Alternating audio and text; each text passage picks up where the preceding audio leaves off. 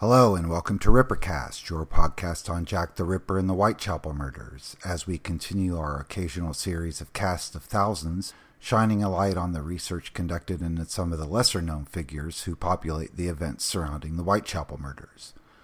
What you are about to hear is Paul Williams, researcher and the author of the book Jack the Ripper Suspects, the Definitive Guide and Encyclopedia, bringing us the second part of his examination of the claim that Mary Kelly was employed by John and Mary Reese in Swansea. The first part dealt with Dr. John Morgan Hopkins, and now part two will focus on Mary Jane Reese and any possible connections the Reeses and Morgans might have had with the Mary Jane Kelly murdered in Miller's Court. In the first part of this cast, we looked at Dr. John Morgan Hopkins, now we pick up the life of his daughter Mary Jane and her husband John Reese. To recap, Mary was the illegitimate daughter of Dr. Hopkins and first appears in official records as his housekeeper at 11 Quay Street, Carmarthen in the 1881 census. When em- Emily Cope died at the house in 1884, having apparently visited to seek an abortion, the doctor was acquitted of murder. He died the following year. Less than two months later, on the 24th of March 1885, Mary married a widower, John Reese. They lived then in Melbourne Place, Swansea. Their daughter, Gertrude Irene, was born the following year. John Reese was born in the village of Llannon in 1839 to Daniel and Mary nee Mainwaring. Llannon is about three miles from the Hopkins family farmhouse at Goitre Wen. John married Mary Ann Thomas in Daffen on the 21st of March 1863. Their daughter, Mary Harriet, was born in December. John was a grocer and spirit dealer. In November 1872, he was committed for trial, charged with embezzling money from Messrs. White, wine merchants in Thomas Street, Bristol. He had an agreement to sell wine on their behalf, and they alleged that he had retained some of the money. The evidence was deemed insufficient. The report of the hearing gives some insight into the business, confirming that his wife was involved. Fifteen years later, living in Swansea, he was accused of the same offence, but the evidence was insufficient to justify a trial. He was then a travelling salesman for Messrs. Manning, whisky distillers from Waterford. His first wife died on the 18th September 1874, aged 30. John, described as a commercial traveller, was present at the death. As it was certified, it was tempting to think that Dr. Hopkins was in attendance, but this cannot be proved. Commercial traveller was the occupation ascribed by Dr. Hopkins to the fictitious Charles Hopkins, who allegedly provided information on, on Emily Cope. In the 1881 census, living at home with his mother, John was described as a colliery proprietor. His daughter was living with Benjamin, John's brother, a publican. Like John Morgan Hopkins, Reese appears to have abandoned his legitimate daughter. Mary Jane Hopkins played a role in the new life of both men. After they married, Mary advertised as a midwife from her father's former surgery, but also worked from 18 Trafalgar Terrace, Swansea. On the 17th of August 1888, she appeared at the Cardiff Police Court along with Louisa Wilson, alias uh, Earl, charged with causing the death of Maud Williams by using or assisting in the use of instruments for the purpose of causing a miscarriage, an abortion in other words. A solicitor obtained a deposition from Maud before her death. Wilson was arrested at her house, 28 Hamilton Place, Canton, and implicated Mary. They were also accused of using an instrument on Mary Jane Collier to procure a miscarriage. Collier, a married confectioner, responded to an advert placed in the name Cerise Hahn from Wilson's address. She went there and paid Wilson two pounds for an abortion which was performed by Mary Reese.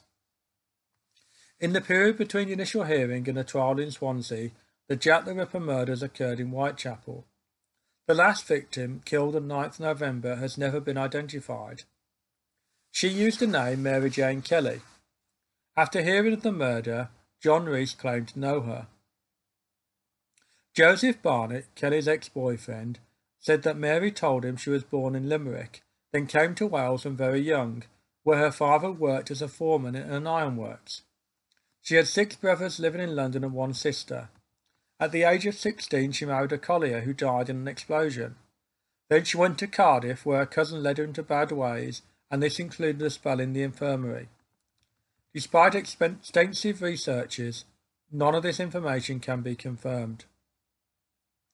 On the 12th of November 1888, the Swansea reporter of the Cardiff Western Mail wrote that Kelly was born in a house near the National School, Llanelli. She went to Swansea and entered the service of Mr. and Mrs. Rees for about six months. Mrs. Rees, daughter of a medical man, was currently awaiting a murder trial.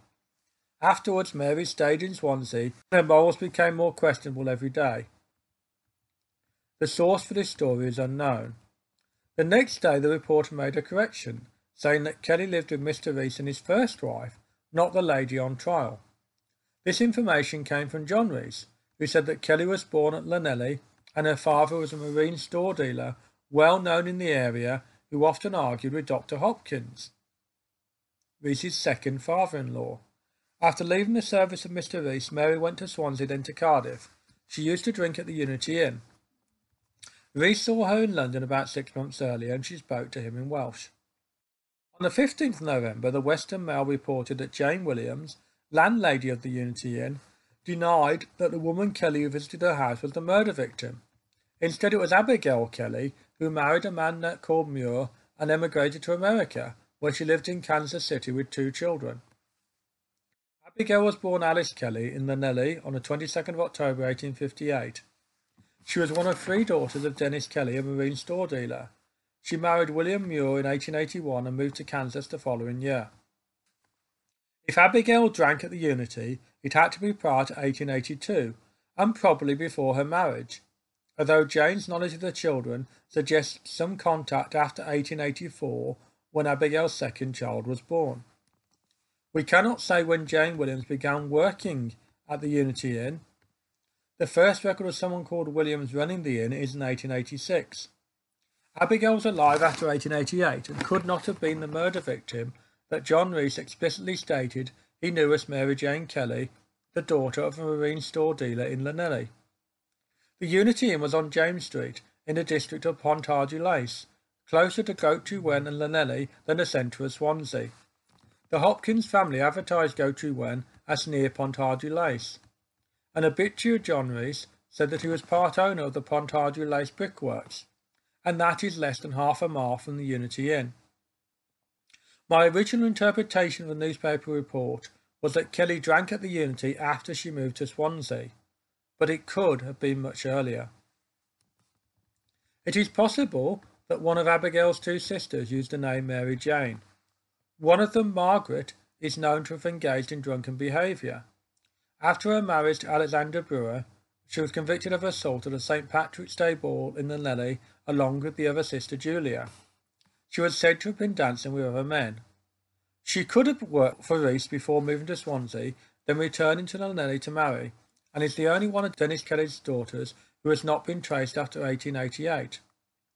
However, in February that year, she was burying a child in Daffen, not living in London with Joseph Barnett. Twenty-two years earlier, her father, Dennis, died at the age of 42 and was buried in Daffen. John Rees implied an association between the Rees, Hopkins and Kelly families. We can speculate that it was the farming connection and geographical proximity that linked the Hopkins and Rees families. Hopkins was chair of the Carmarthenshire Farmers Association and active on his own farm in the 1850s and 1860s. He would have known Daniel Rees, who died in 1875, having lost his wealth. The connection to Dennis Kelly is harder to understand. In the 1860s, Hopkins was a well-known physician, and John Rees the son of a wealthy farmer and soon-to-be son-in-law the local inspector of weights and measures. Dennis Kelly was once prosecuted for having the incorrect measures. A marine store dealer was a rag and bone man, usually those who travelled from place to place. Rees described Mary's father, who he did not name, as being intelligent and articulate. Dennis Kelly was frequently in court and was described by the press as notorious. On the 8th of September 1862, he was assaulted by a fellow marine store dealer, Andrew Casey, who called a John Rees as a witness to rebut the charges. We cannot say if this was the same John Rees, but if so, it is perhaps unlikely that he would later employ Dennis's daughter. Rees claimed this employment was before Mary went to Swansea. We are expected to believe he stayed in touch after she left his service, even knowing where she drank, and met her in London seven years later. This suggests a deeper relationship than master and servant. We can dismiss the idea that she worked for his first wife. Joseph Barnett said that Mary Kelly was 25 in 1888, making her 11 when Rees's first wife died in 1874. She may still have been a servant to Mrs. Rees. John Rees's parents had a seven year old servant, but if so, whoever remembered her and told the reporter in 1888 was recounting events of at least 14 years earlier. It is also unlikely that her immorality in Swansea began before puberty and there is a gap of at least 10 years between her mistress's death and her arrival in London. There was no servant in the household at the time of the 1871 census. On the 8th of June 1874, Abigail Kelly sang in a school fundraising concert, which also featured her sister Margaret, or Maggie. John Rees was arrested on the 3rd of December 1888 after days of rumours about abortion providers in Swansea. Described as an agent, he was indicted for using an instrument on Alice White for the purpose of procuring a miscarriage. White approached him for the service.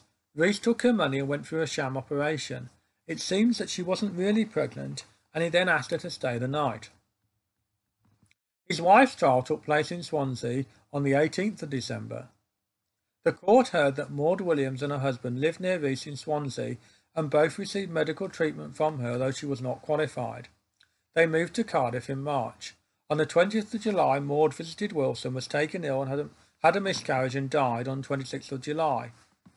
Her deposition was ruled inadmissible by the judge because it was taken in the presence of a justice who had no part in the committal of the prisoners and did not contain a caption stating the charges as required by law. Denied this evidence, the jury were requested to return a verdict of not guilty. Both women were then found guilty of procuring an abortion on Collier. Such convictions were quite rare because women seeking abortions were also liable to prosecution, along with the embarrassment of being named.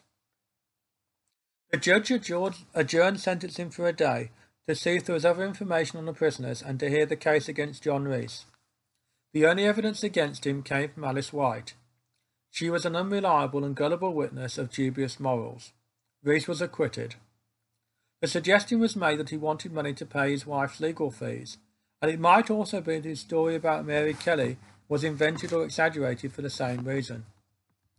According to White, Rees said that the old man taught him how to do it, and that she should say nothing for the sake of his wife. Counsel asked who he meant by the old man, but the judge disallowed the question.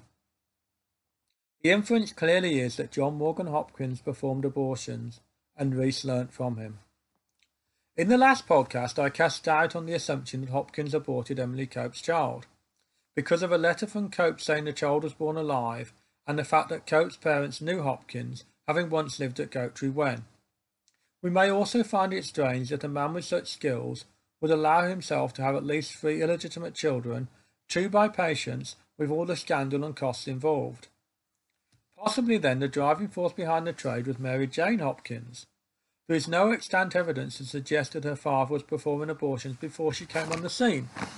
We do know he experienced financial difficulties in the 1870s before establishing his practice at Quay Street. Captain Colquhoun, Chief Constable of Swansea and previously an inspector at Carmarthen, said that he had known Mary Rees for 10 to 12 years, which goes back to the late 1870s. He said that she came to Swansea about 1882 and advertised services to ladies. He had sent detectives to watch the house in Trafalgar Terrace, and they had seen women come out but had no evidence. The police found some letters in the house. One signed G.D. told its story plainly according to the judge. Letters were also found in the possession of John Rees. This suggests that Mary Rees was practicing abortions in Swansea whilst her father was still alive. This makes it more curious that the police did not pursue her involvement in Emily Cope's death. Mary Rees was sentenced to ten years imprisonment and Wilson to five. Mary was in Woking Prison in 1891 using the middle name of Florence, which also appeared on her court records. Another Florence, Mrs. Maybrick, was also in Woking jail at the time. Convicted of poisoning her husband James Maybrick, she was sentenced to death in 1889. This was commuted and the case is often regarded as a miscarriage of justice. A century later, a diary emerged purporting to be from James Maybrick, also Jack the Ripper.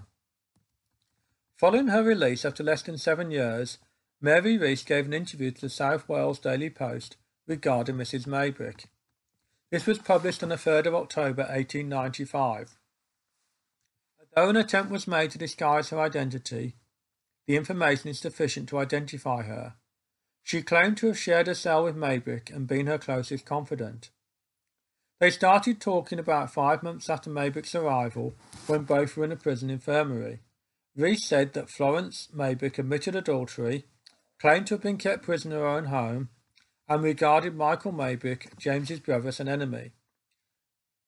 Mary was convinced of her innocence. Some researchers have accused Michael Maybrick of being Jack the Ripper. Following her release, Mary Reese was said to have rented a small shop in Woodfield Street, Morriston, and lived apart from her husband. Probate records show she died on the 13th September 1901 at 1 across Morriston after a long illness. David Thomas, a tinplate dealer, was granted probate. A David Thomas, born Morriston, was living next door to John Reese's brother in 1901.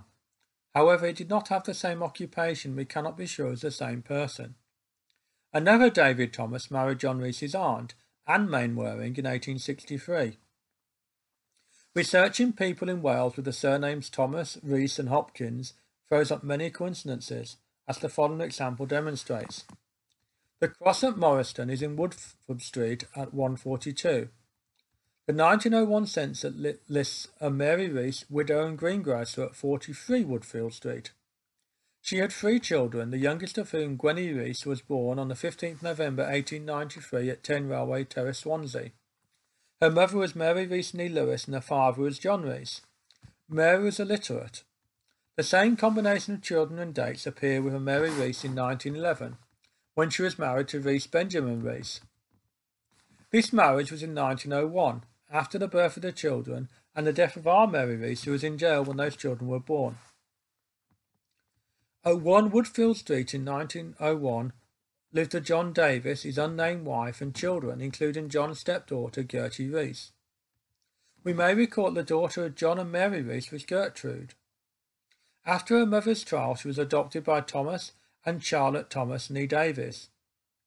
She was living at 3 Woodfield Street in 1891. At 9 Woodfield Street, there was John Davis with his wife Margaret Nee John and children. John Davis worked at the tinplate works. Margaret was born 1851. The 1901 wife was born in 1861, closer to the estimated birth date of Mary Reese. We can then speculate that Margaret died and that Mary Rees was living with John Davis and her daughter. The family relationship is not yet determined, with the likelihood being that Thomas Thomas was related to John Rees's first wife. John Rees survived Mary by five years, dying on the 10th of February 1906 in the Swansea Infirmary. He received a bankruptcy order in 1898 when he was carrying on a colliery business with William Howell. A William Sidney Howell witnessed his marriage to Mary Hopkins. The last known descendants of John Morgan Hopkins were also called Howell. Another coincidence? Or is there an undiscovered family connection? We have not been able to confirm which collieries John Reese owned or part owned in 1898, remembering that he was also described as a colliery owner in 1881. The Goitre Wen colliery was not one of them. The obituary states that he was known as the Doctor and said that he left a daughter in a respectable position in Swansea. Mary Harriet, his daughter from his first marriage, married David Lloyd in 1888 and moved to America in the 1890s with their two children, settling in Pennsylvania. Unless there was another child, we can assume that the respectable daughter was Gertrude. According to the obituary, Reese had been earning a living by travelling for cider and beer and undertaking odd jobs. His greatest period of prosperity seems to have been between the death of his first wife and the arrest of his second. At some point he was able to invest in the collieries and brickworks. During this time we can speculate that he helped find abortion patients. There remain several unanswered questions. Mary Jane Hopkins is still unidentified. We cannot say the extent of the abortion trade that she operated or how much her father was involved. We do not know the connection between John Reese and Dennis Kelly and cannot account for the origins of John's belief that one of Dennis's daughters became a victim of Jack the Ripper. The only part of that story that can be collaborated is that a woman called Kelly, daughter of a marine store dealer in Llanelli, once drank at the Unity Inn. And that was Paul Williams on Mary Jane Reese. I would like to thank Paul for contributing again to this series of short form episodes focusing on the research being conducted on the Whitechapel murders, and I hope to hear more from him and others in future episodes. If you have any questions, comments, suggestions, or would yourself like to contribute to a cast of thousands, you can find us on the casebook.org message boards or on Twitter and Facebook by searching for Rippercast. Thank you for listening, and we'll see you next time.